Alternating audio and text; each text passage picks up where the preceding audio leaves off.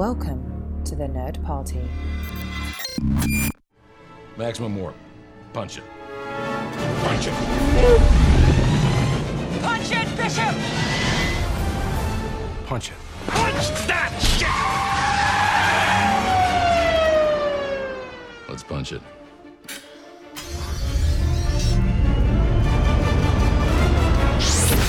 Hello, everybody at home, and welcome. This is Punch It Writing in Star Trek. I am your co host, Tristan Riddell, and with me, as always, is Charlene Schmidt. Charlene Schmidt. We're talking about something that is very near and dear to my heart um, because I don't want to oversell this because I really do feel this way. I freaking love the USS Kelvin. Not necessarily the Kelvin timeline or the Kelvin verse or the Kelvin movies, which I do, but specifically the USS Kelvin, the NCC 0514. You mentioned this last week, and I just knew that we had to write this movie, or rather, create something around this ship just because of the Yeah. enthusiasm you shared about it last week. And I thought, well, hey, cool, I'm on board because the Kelvin is a unique ship. There's a lot of things that we can explore here. That's going to be fun. And that's what we're doing today. And with this one specifically, we know that last week we talked about how we were going to be doing a movie, but as we're talking, it may turn into something else. Like it could be a miniseries or a show or a novel or a comic book, whatever it is. We're pretty much just going to, like you said, just kind of create a story around it, whatever form that takes. We have no idea. We're writing it on the fly, as we love to do on Oh, yeah. mic, on air for you guys, because we we have not talked about this beforehand off the air. We haven't pitched any ideas to each other and said like, "Hey, what do you think about this? What do you think about that?" So this is purely on the fly. So I would love to know from you what did you think when you first saw the USS Kelvin appear in Star Trek 2009? Well, I used the word just a moment ago. I think the word is unique. It's not your Constitution class typical, as I like to think of it, like that kind of like that standard starship design. No, mm-hmm. it's it, it's it's just it's a little it's kind of like off kilter in a way in terms of how it's laid out, but that's what makes it so cool in my opinion. Yes, this is a. I think purely from an aesthetic standpoint, I loved how it was. How do I put it? It was just a. It, it, it, it felt like a Starfleet vessel, like an early Starfleet vessel. Like it was very perfectly put as a post NX01, but pre Constitution. Right. It sort of has like the hull of the NX01, but then you've got the deflector dish on the top. Huh? and yeah, it, that just I mean, you can tell it's distinctly Starfleet, but it is it is not your typical configuration. No. Yeah, and it, it doesn't have the uh it, it it only has one nacelle, which is you don't see that very often, but we have seen it before. And so it's not completely unique to the to the Star Trek universe, but it is something that is very rare.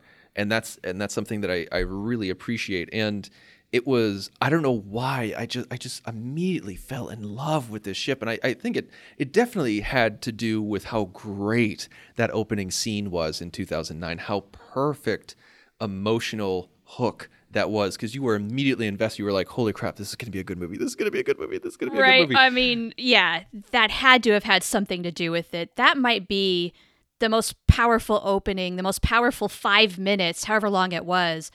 I think maybe, it, maybe not in all of Star Trek, but it's like top five. It's certainly the best moment, I think, of the Kelvin movies, period. They started out so high. oh yeah it was insane, but wow, yeah, what a hook. What a way to reel us in. It was so emotional, so powerful. and it was uh it has that dark azteca what's the word i'm looking for uh not gradient isn't the right word but texture geez yeah texture this azteca texture that uh, we we've grown to love uh, from the enterprise d and, and beyond but they applied it to a to to earlier works and it was and the inside itself i loved how it felt more advanced than the nx01 but not by much. Like it, it kept that whole mm-hmm. submarine kind of feel. But But I Yeah. feel like, and I know people are going to be pissed at me for saying this, I feel like the Kelvin achieved that submarine, that quote unquote submarine look, way better than the NX01 did. Because when Enterprise, when Star Trek Enterprise was in development, they kept saying, "Oh no, you know, like it's going to be less like a luxury liner of the Enterprise D. You know, it's it's going to be less advanced than the Constitution class. It's going to be more submarine-like." And they kept saying that, and when I saw the show, I was like, okay, well, I get this. The jumpsuits are much more like a like a, a modern day submarine, but the inside, like, yeah, it's rounded, and sometimes they have to hop over that little ledge that like you do in submarines because it can close. Uh-huh. But at the same time, the hallways were so wide that there was no reason to have little lips on the bottom of the, of the floor. True, true. but with the Kelvin, it just I think it just I think it, it it did it much darker and much more mechanical, much more physical. But yeah, I'm sorry to cut you off, but please continue. No, no, that's okay. I was just wondering. The Kelvin had a lot of people on it. I remember that. How many people was it? I don't we don't know exactly how many people it was, but all we can glean is that it was Pike said that uh, George Kirk saved 800 lives. That's so it has to was. be at least 800 people, which is insane. Right. So I'm thinking that amount of people probably contributed to kind of the crowded and constricted feel on that ship.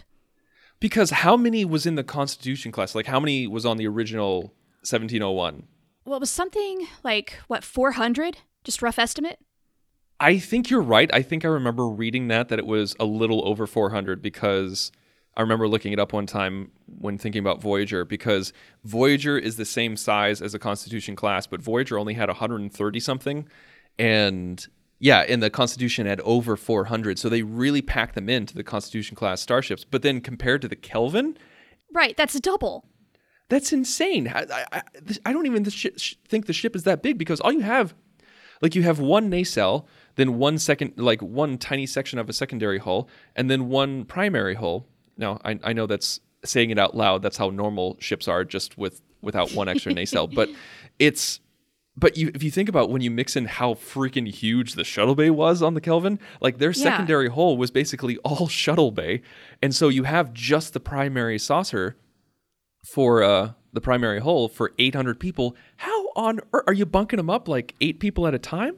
I think they had to, right? Which has got to make a very cramped living situation. Now, I'm wondering, as we're talking through this, why so many people on the ship? And then, it, I mean, is th- that why maybe, like, I know it, it's the alternate universe that the Kelvin got destroyed, but is it the fact that you could lose so many lives at one time if the ship is destroyed that there were fewer people on the Constitution class starships? I don't know, just a thought. I, I don't know. I don't know either because it's it, it's hard to look up the size. Okay, here's the thing: is that we've talked about this before, and I've complained about this online a lot because according to certain documents, the Kelvin is as big as the Enterprise D, which is nonsense. That's just not true. Wait, really? I have never heard that. Yes, because here's the thing: is that ugh, this whole thing it's a, it's a nightmare because the alignment of how big the ships are is like when it was first designed, when the, when the Kelvin Enterprise, not the Kelvin, but the Kelvin verse Enterprise was designed, it was designed to be about the same size as the original Constitution and the refit. Uh huh. But then what happened was is that the CGI guys, the special effects artists, the computer artists, saw the ship, and in order to kind of make it look cooler in front of a planet, they more than doubled it, I think, in size, and maybe even more than that. I can't remember, just to make it look bigger on screen to its surroundings, and somehow that slipped in to the official uh, manual and like the official stance from Paramount and Star Trek and everything like that, that it was this sign that that um the official quote unquote Kelvin Enterprise was some two, 725 meters long, which is just crazy pants because it was designed to be around 300 meters long. Oh wow. And when you apply that to the Kelvin, it um and so that's why that's why everybody's just like, oh yeah, the the the Kelvin prize is as big as the Enterprise D. It's really not. If you think about it, if you have to disregard what people are saying and go to the original intent of the design. But that's what makes this conversation so crazy and so weird is because if the Kelvin truly was the size of the D, then 800 people isn't that big of a deal. But it's not. There's no way in hell it's the size of the D because the Kelvin exists in the USS Kelvin exists in the prime universe. Yeah, none of this is making any sense. My head is spinning. And we as nerds love this crap and talk about this crap all the time. And so you kind of have to ignore all those things because, like, even on the Blu ray, like the Blu ray of 2009, they had a size comparison. Uh-huh. And there was even a disparity between what the Blu ray said to what the official account says.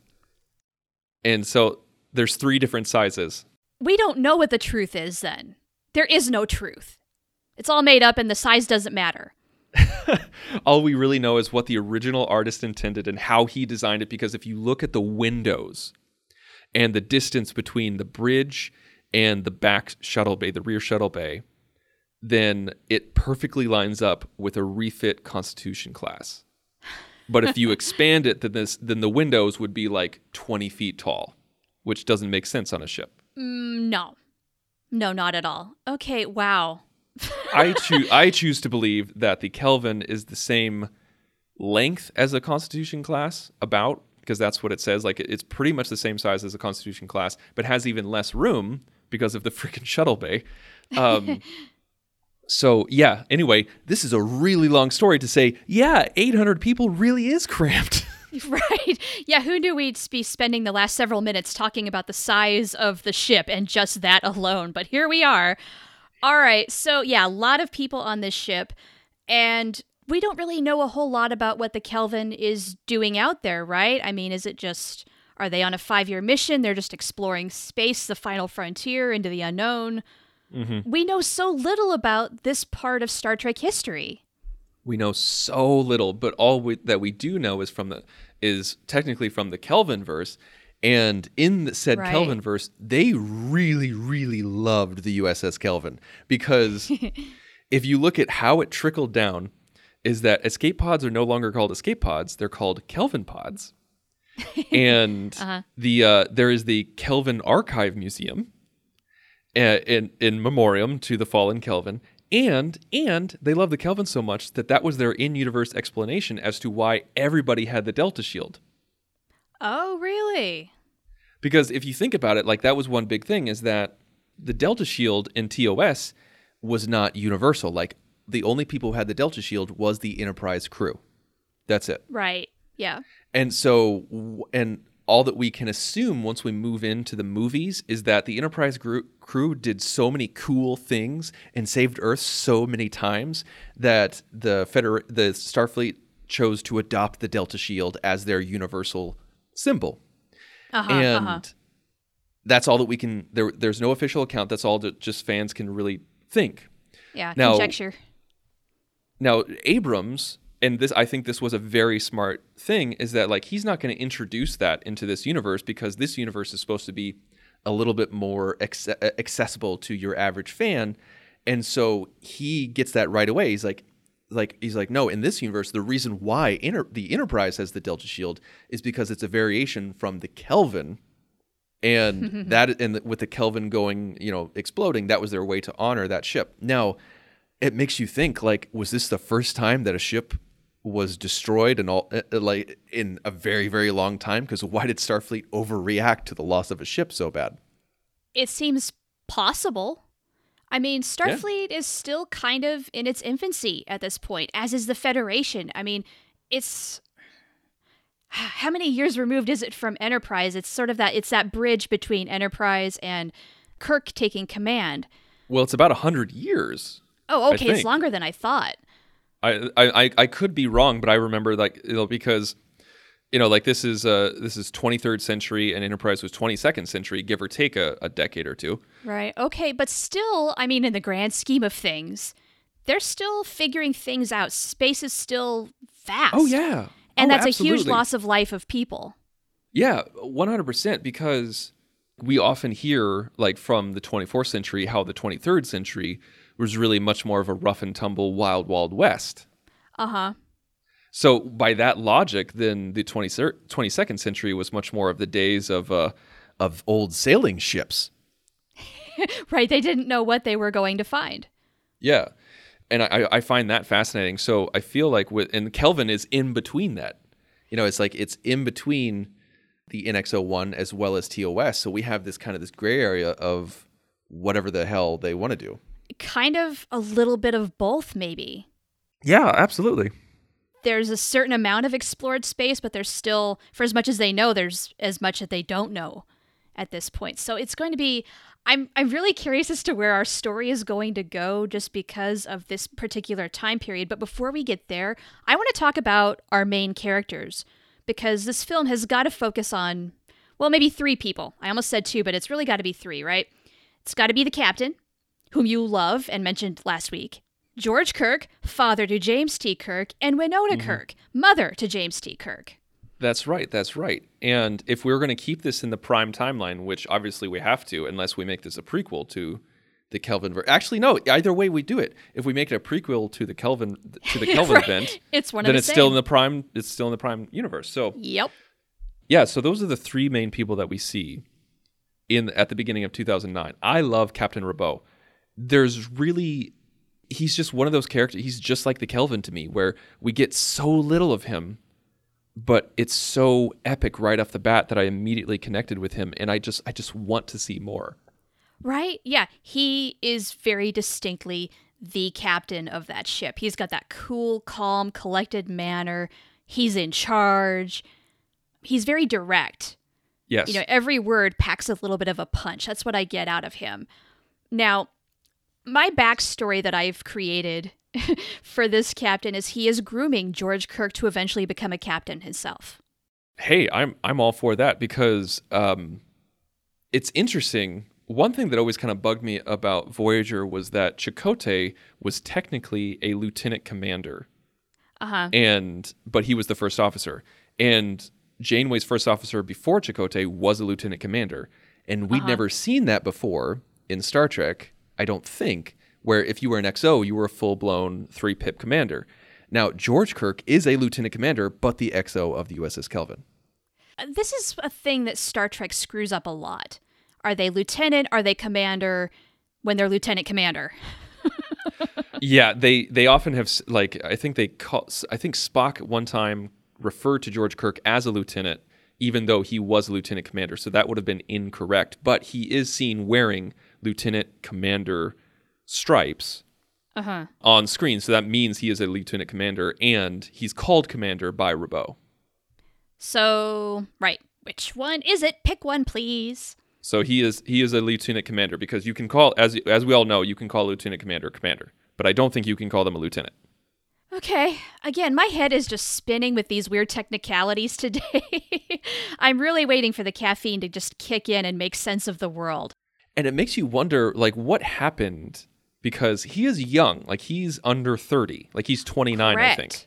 Uh, yeah, like, yeah. I looked up the biography of George Kirk prior to recording. He was 29 when he saved ship and crew.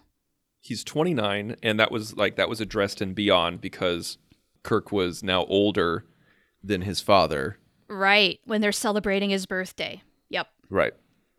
And so it makes you wonder at 29, XO of a ship, but not yet commander it kind of makes me wonder that maybe there's a story there where the XO, the original XO, was a commander and either was killed or fired or transferred or something happened where he was the second officer and then was promoted real quick to the first. And then a little bit later, he's promoted to captain real quick. yeah, things moving just a little fast for this guy. I didn't think too much about this particular aspect of things. I just always assumed that he was the first officer. Yeah, I mean, I mean, this is what we're doing here. You know, we're talking about like what happened here, like what kind of story do you want to go with? Um, right. Like I don't know. It's never specified how long he was a first officer, though, which is what you're getting at, though, right? Right. And so, what we do know is that if this was in the prime timeline, uh, that James T. Kirk would be born on the USS Kelvin. But he was born, what is it, Riverside, Iowa? Well, see, okay, that's the thing, is that maybe he's from Iowa. Like it's called the birthplace, of James T. Kirk, but according to these movies, Right. like he was like he was born in space because yeah. if the if the Narada event never happened, then he still would have been born on the ship, right? As long as Winona Kirk is on that ship, he's going to be born there. Although, I've ha- I have heard somebody say with the technicality that she went into early labor because of the stress that was happening on the ship, and that's why he was born then. Okay. Yes. Yes. That that's totally a real thing. But totally for the sake thing. of this movie, how are we going to get them to Iowa so she can give birth? That makes no sense. Yeah, because it could because according to his his memory alpha, it says he's born Iowa, March twenty second, twenty two thirty three, Uh-huh. and we know that the Narada incident happened in twenty two thirty three as well. But we don't know exactly what day. You know, we don't know if it was March or April or anything like that. And so, it, yeah, I think all we can think about is like maybe they were on their way home and they got stopped by this, or like this was their last mission before they went back home. Okay, well, that would make some sense because obviously, I mean, she's very pregnant. Space is maybe not the most ideal place to give birth, especially at this time where I doubt there's a, a nursery, for instance, in sick bay, that sort of a thing. They're not really thinking like that at this point. So it would make sense that they'd be heading home to where they'd have better care, better accessibility for baby needs and caring for a newborn, that sort of stuff. Mm-hmm. Yeah, I think yeah. It's interesting. I never really thought of that before because I can. I always just assumed because of this movie, I thought like, oh, he's just from Iowa, not necessarily born there. Oh, and I had the opposite. I thought he is born in Iowa. That's why he is from there. That's where he grew up. That's where he was birthed. Now, I think there's still motorcycles going on in this Prime universe. Just want to throw that in there because I want our movie to feature George Kirk on a motorcycle at some point. But that's I'm getting ahead of myself. Yeah. Okay. So like now that we we have talked for a very long time about all the intricacies of Kelvin, what makes it different, what makes it similar, how it's in the Kelvin verse, how it's in the Prime universe, and everything like that. So what is the story that you want to tell? Like this this is that thing. Like do we do we want to make it the story of them getting back just in time for him to be born on Earth? Is it important to George and Winona for their son to be born on Earth instead of on a starship? You know, like, do we want to make it that story, or do we just make it about him becoming the XO? You know, with with Captain Robau, you know, grooming him to to one day take command of his own ship. Hmm. What I I don't know. There's so many different directions this thing could take, and maybe we end up with some sort of slice of all of them.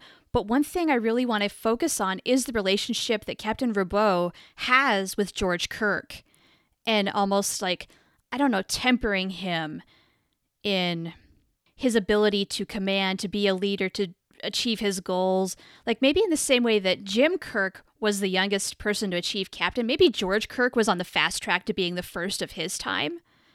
He was like this real hot shot, and Robau sees his potential, but he needs a little conditioning. I almost see like them almost kind of like uh, they're really tight. It's almost like a buddy cop type of adventure, maybe them going on.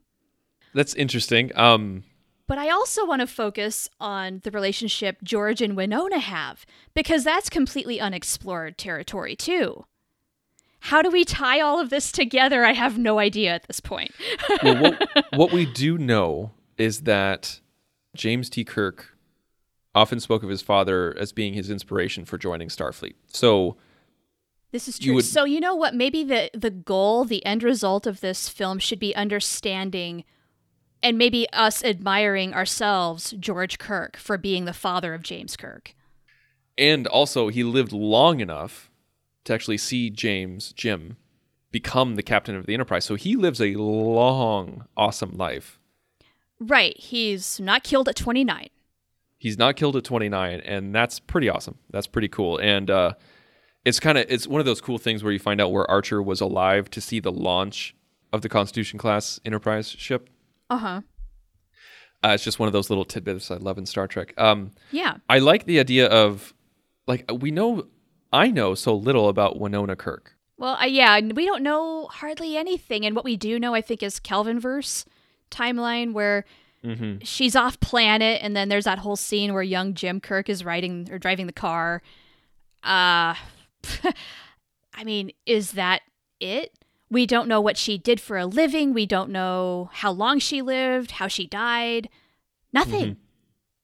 Nothing. Nothing. We know we know so little like it's it's just that uh So we've Yeah, got to that- create these characters. What is Winona Kirk doing on the Kelvin? Because would this just be Starfleet personnel at this time? Does that mean she's a Starfleet officer? I feel like th- I mean like we didn't see any families on the Constitution class.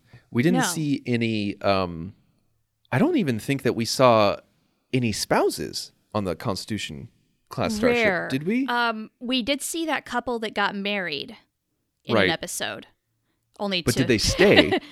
but did they stay on, on the on Well, the Enterprise? the the groom got killed just like a day or two you know whatever the mission i don't Mm-hmm. remember the episode exactly but he got killed almost immediately so that ended that So we could think that maybe there is a reason why Winona Kirk is on the Kelvin besides just being pregnant and married to the XO. You know, like may, Yeah. like there could there could be several reasons. Like maybe if you're a bridge officer, you can bring your spouse and your family. You know, on on the Kelvin, something like that. Or maybe she had some sort of scientific reason or diplomatic reason or research reason to be there. right i feel like we should give her a little more like we should give her a career reason not just because she's pregnant but i think maybe they're giving her a little bit of extra special treatment just because she's expecting their child but she's serving a purpose on the ship I want to say maybe she's an archaeologist. They're exploring ancient civilizations and ruins as they're exploring space. I don't know. Just a thought. I don't know. There's there's several different you know different ways that we can go about it, but I I think that's one thing that we could do is that we maybe maybe the movie is more about them, you know, as about George and Winona. About George and Winona. Like that's one thing. Like maybe we don't necessarily write that movie, but we talk about what movie we wanted to see. Like what if we mm. saw the George and Winona story and we see them and like maybe Robau is involved in that in some way where maybe Robau and Kirk have a long history together like Pike and Jim do. Oh, I like that. maybe like if Pike, like in Prime Universe, Kirk's dad was the reason why he got into Starfleet. In the Kelvin universe, Pike is pretty much the reason.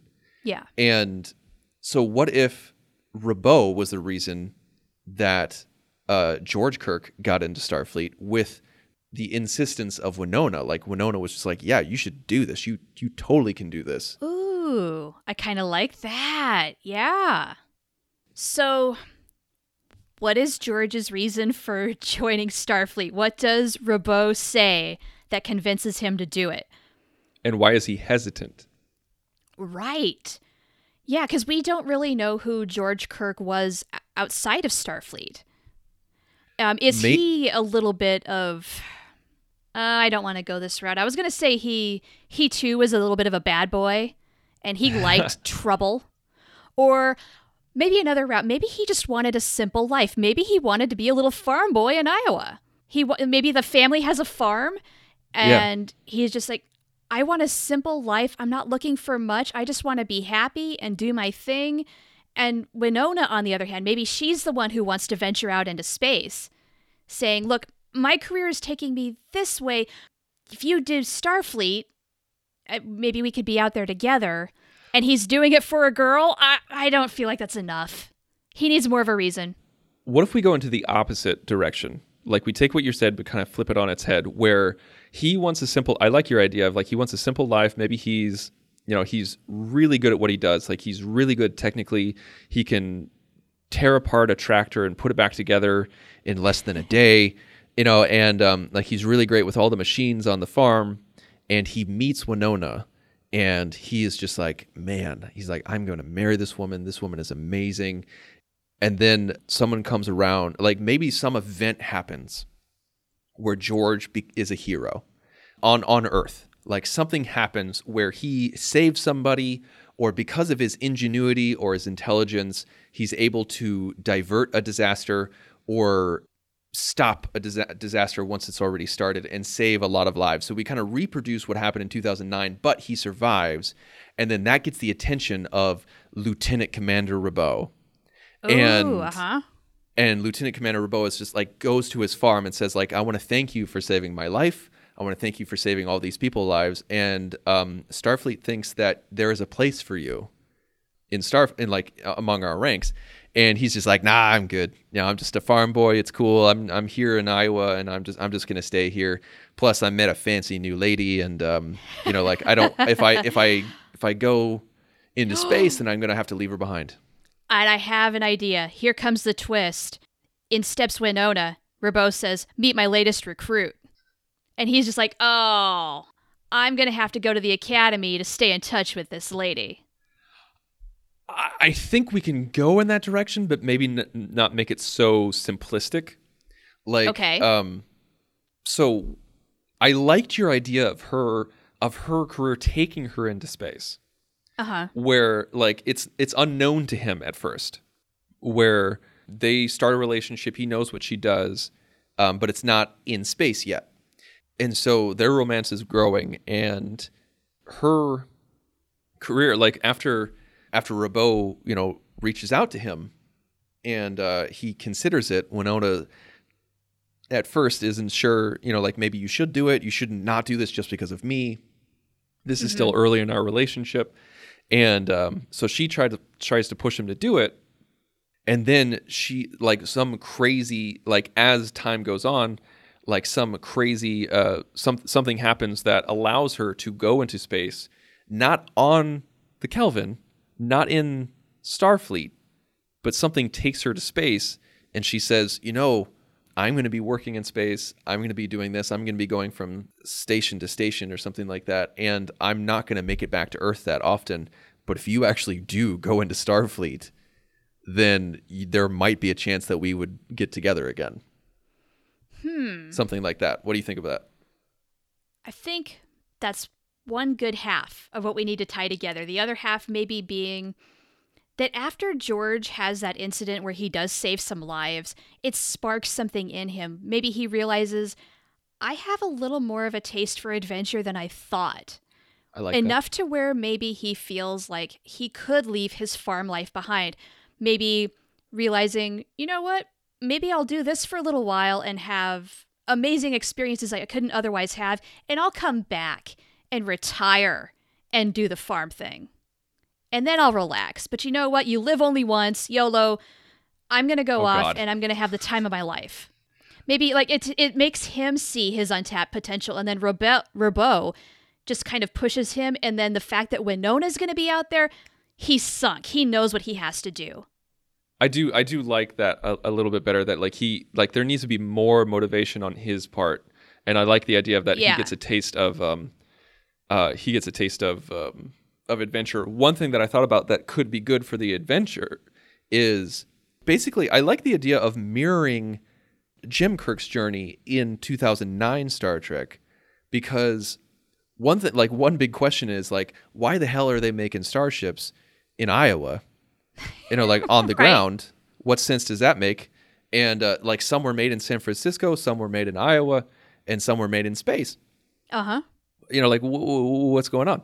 And so like the the kelvin verse changed the uss enterprise being being made in san francisco to being made in iowa and then some people are like that's a little convenient you know like being in the birthplace of kirk you know like what, what the hell is that all about? And i saw one person say that it makes sense because if something goes wrong say some say they install the, the warp drive wrong say that something goes wrong with the antimatter that they're installing and that explodes like are you going to demolish an entire city like san francisco that's heavily populated or do you want to do it out in the middle of nowhere in iowa so maybe the the the death and the destruction of the kelvin made starfleet a little bit more cautious in everything.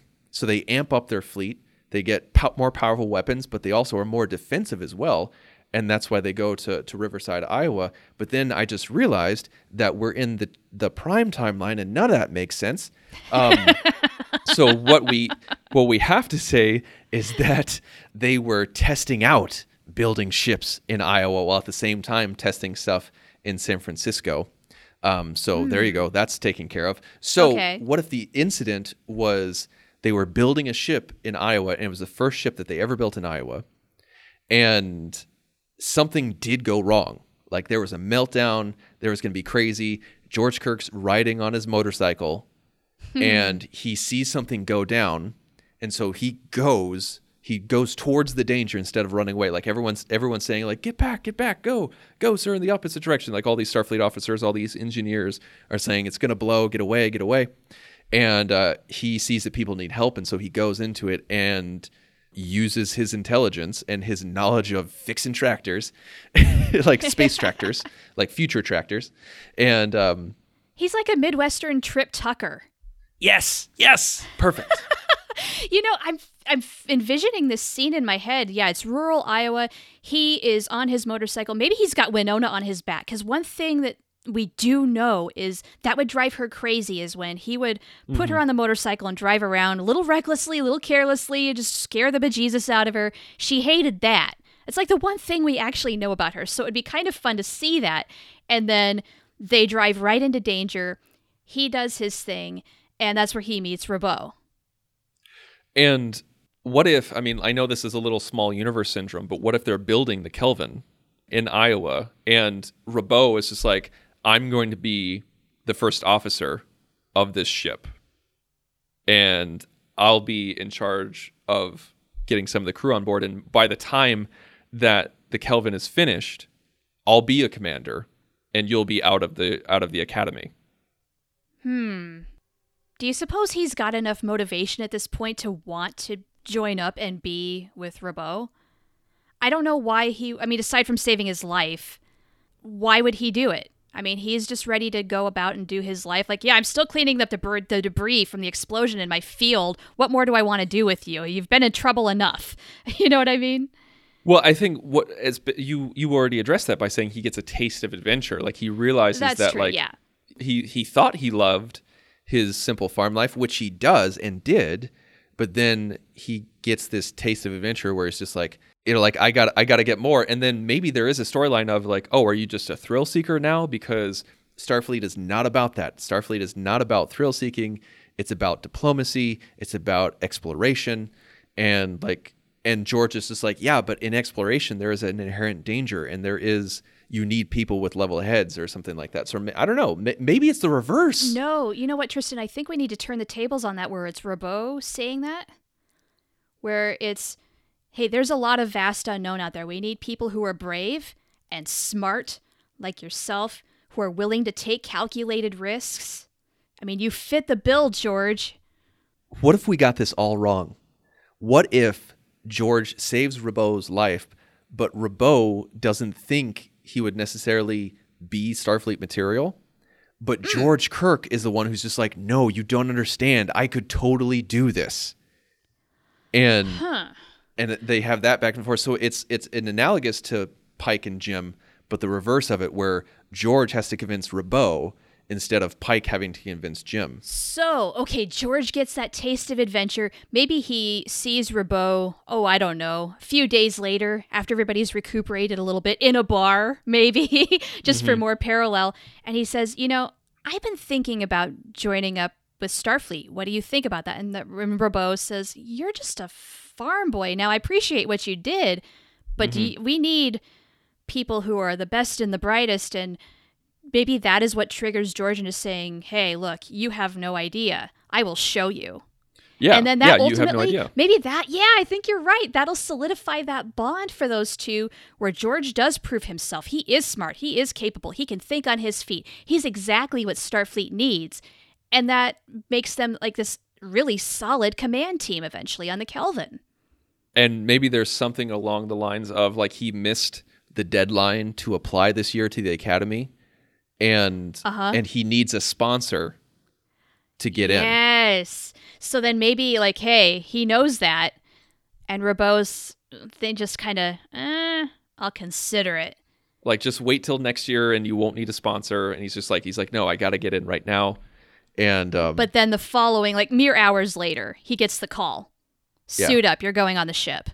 And so maybe what we this movie could be about because here's the thing is that like say Winona was in Iowa Uh-huh. and George goes to San Francisco or hell maybe um mm, okay we're we're we're jumping all around here but let me We know are, if this we is are. stupid let, let me know if this is stupid okay. so what if Winona is in Iowa, but she's not from Iowa? She's not. She doesn't live in Iowa. She's actually from California, and Uh-huh. so one a one like he wants the adventure. He wants to go into Starfleet, and he wants to do what Robau, Robau does because he really like admires Robau. But at the same time, that pretty girl that he uh, that he met in Iowa lives in San Francisco or lives in California, and he would have easier access to her if Mm-hmm. he went to Starfleet.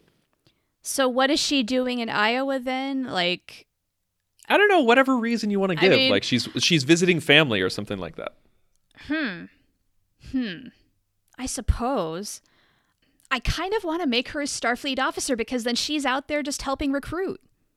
You know, as a like a very like as a first year cadet, she's out there s- sharing her experience so far, saying, "Hey, this is why you should sign up." I think the reason why I don't want to make her a Starfleet officer is because then it would be mo- it would be too much of a push of oh he's just joining Starfleet because of her pretty face.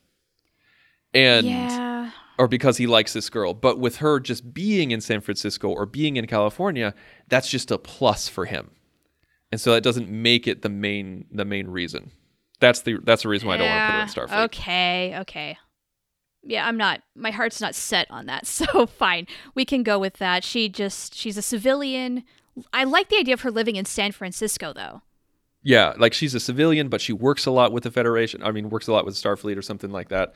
Maybe she was developing some new technology that the Kelvin is testing or something like that. Maybe she was. Hmm. Maybe that's why she was in Iowa is because she was. She was the one who was supervising some installation of something that was unique to the Kelvin in Iowa that she developed in San Francisco. Nice. Like it. That gives her much better of a cause. And that would also explain why she's on the Kelvin later. Yeah, even though this is many years later, because you would need some years between, you know, Sure. going to the academy and becoming a lieutenant commander, unless you were Jim Kirk, where it just happens overnight. yes, but alas, we are not in the Kelvin verse, so that's not happening. But yeah, I think, I don't know, is it something really important like, I don't know, the deflector dish that she's developing? I think that's a great idea because I was going to go something with like long term space travel, where that would give her a reason to be a civilian on the Kelvin or uh, or something Yeah. like that, where she's just like, I helped design this deflector dish, but we need to test it for years in deep space. And this Yeah. is there's no there's no short there's no short trips around this. Like we need years of data. It in order needs to be to- tried and true before they put it on every other ship in Starfleet. And the only way to do that is to keep developing it, to keep growing with it, to fix bugs as they go along and test it out in real time in deep space. She has to be there to solve these problems. So let's say that she's a little bit older than George. I like it. Cradle robber. Yeah, let's make her a little bit older than George because that would give her more reason to to be a little bit more advanced in her career than George. So like maybe Yeah. she's a little bit older than George and George is a little bit older than 18. Like he's not eight, he's not academy age. Okay. So Like- maybe, I don't know, 20? 20 like early 20s I want to say, like early 20s and she's maybe like 25, 26, 27 somewhere around in there. So like he's Okay. 22, she's 27. And uh, so she has a career already. And she never really wanted to she never wanted to go to the academy and she doesn't want to be an enlisted woman in in Starfleet. Like So maybe growing up in San Francisco, all she heard about was Starfleet, and so she kind of had that knee jerk reaction of I want to do anything but Starfleet, and then lo and behold, she ends up getting some ties to it anyway, just because she's so well connected, being in San Francisco. Okay, but I'm not gonna be an officer, so there. right Like she, like like I don't know, has a mixed attitude towards Starfleet, maybe. yeah, like her being a civilian was very important to her. Like I'm a scientist, I'm an engineer, She got to be on her own. I'm a civilian. But I like the idea of maybe maybe George saved Robau's life as well as Winona's. You know, during the incident. Mm. Well, and I mean, so- yeah, yeah. and that's how they met. So like he met he meet, he meets a pretty girl, he meets a pretty cool guy, and like a relationship was born. And he's it's open up. He it's op- they both have opened up a brand new world for him. Yeah. That's well beyond well, the what farm. if? Okay, no. Actually, I was thinking if Winona's on the back of the motorcycle while they run into trouble, and that ultimately leads to him meeting Robau. She had to Oh, have met, or they have to met earlier. But maybe like it's he. They both know it's maybe going to just be this short term fling while she's there, and so be it. They're having fun, and however long it lasts is however long it lasts. I like that. I like I like that better. Where maybe yeah, she's on the she's on the bike with him, Yeah. and she's like, "Oh yeah, drive by the ship. Uh, like I'll show you where I'm working or something like that." Yeah, yeah, yeah. And he's just, you know, he's going to humor her. Okay, cool. Yeah, and there you go. Nice. Well, I hate to say it, but we probably need to use this as a stopping point for this week, even though we have not written hardly anything. we don't really have a climax for the story. We kind of have just have the beginnings of a story where I think what you could do is is that spend more time on the Robau Kirk relationship at the academy and after the academy, and then it kind of culminates with him maybe as an ensign or maybe he had such high marks uh, at the academy that he went straight to lieutenant. Maybe, maybe. instead of ensign and lieutenant uh like lieutenant junior grade or something like that or lieutenant senior grade. And so like he skips that that rank and that gives a little bit more credence to going from um, getting to a lieutenant commander and an xo from 22 actually no so if he's 22 four years later that's 26. 26 he's 29 that i think uh, yeah you would might need to jump a couple of ranks so he i think he needs to be a You lieutenant would, straight out you of would, but that's yeah. why he would be kind of that hot shot. Yeah, I mean, if Kirk can go from uh, from cadet to captain, I think we can assume that Kirk, I mean, George we're Kirk can toning skip it down for the. Prime Universe for sure. Yeah. So I think I think that works. So yeah, really, we've we've not written a story, but we have explored these characters and the time they're living in, and what are they doing? How are they doing it? We've at least got to start here. and I think what you can do is just like, okay, so like once he's a lieutenant and he's on the Kelvin with Winona, with Robau, who is the XO, uh, and some captain that we have not explained yet, they go on an adventure and they save the day. There you go. There you. favorite. We've got that buddy cop climax of the thing that I was talking about earlier. They yeah, it's a popcorn action flick. Yeah, some probably some two dimensional bad guy. Unfortunately, I don't know. What- Klingons maybe for a real classic adventure. Well, I think I, I think what it could be is that like the first act is him meeting Winona and Robau, and the first act ends with him saving their people's lives. Then the second act is his time at the academy. The third act is on the Kelvin saving the day on whatever that is. Hmm. Now, that's a good arc. How does it all tie together with one story? Don't know. Do we want to explore this next week? I don't know if I want to explore it next week, but I think one one thread could be just the relationship of George and Winona. I think that like that's the biggest draw is that like maybe this movie has more focus on the relationship than any other Star Trek movie where you have science fiction as the background. Hmm. Interesting thought. Some people are going to love that. Some people are going to hate it. Yeah. and whether that's a movie or a novel, maybe that would make a better book than it would a movie. That's what I'm thinking, Tristan. Yeah. Yeah, I was thinking this is not a movie at all, at least not right now. It's not. I mean, if you tried to pitch this, people would just say boring, but it would make a great book. Yeah, I think so. I think this is a book. There you go. Okay, cool. Well, that's it. All right. Well, that's that's our show, folks. Uh, hopefully you enjoyed it. We we went all over the place, but I think we we landed in a spot that was uh that was something beneficial because when it's on the fly, you have no idea where you're going to start. You have no idea where you're going to end. But hopefully the journey is the most entertaining part. Now, please go back and listen to our previous episodes by going to the nerdparty.com slash punch it and uh, if you have the time please give us a review if you give us a five star review on itunes we'll mention you on the show and uh, you can find us all over social media. Speaking of, uh, of iTunes, you can find us on social media by going to the nerdparty.com and finding us on Facebook, on Twitter, on Instagram. We're all over the place. And uh, you can find me personally on Twitter at the Insane Robin. You can find me at Oh the Profanity. Now, next week, uh, we have something a little, uh, I, w- I don't want to say special because, well, I mean, every episode's special. Uh, but next week, we're going to be doing something that we, a format that we haven't done in a long time. But no matter what it is, we're going to punch it. Ready for warp, sir. Let's punch it.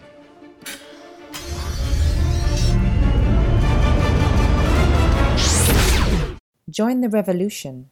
Join the Nerd Party.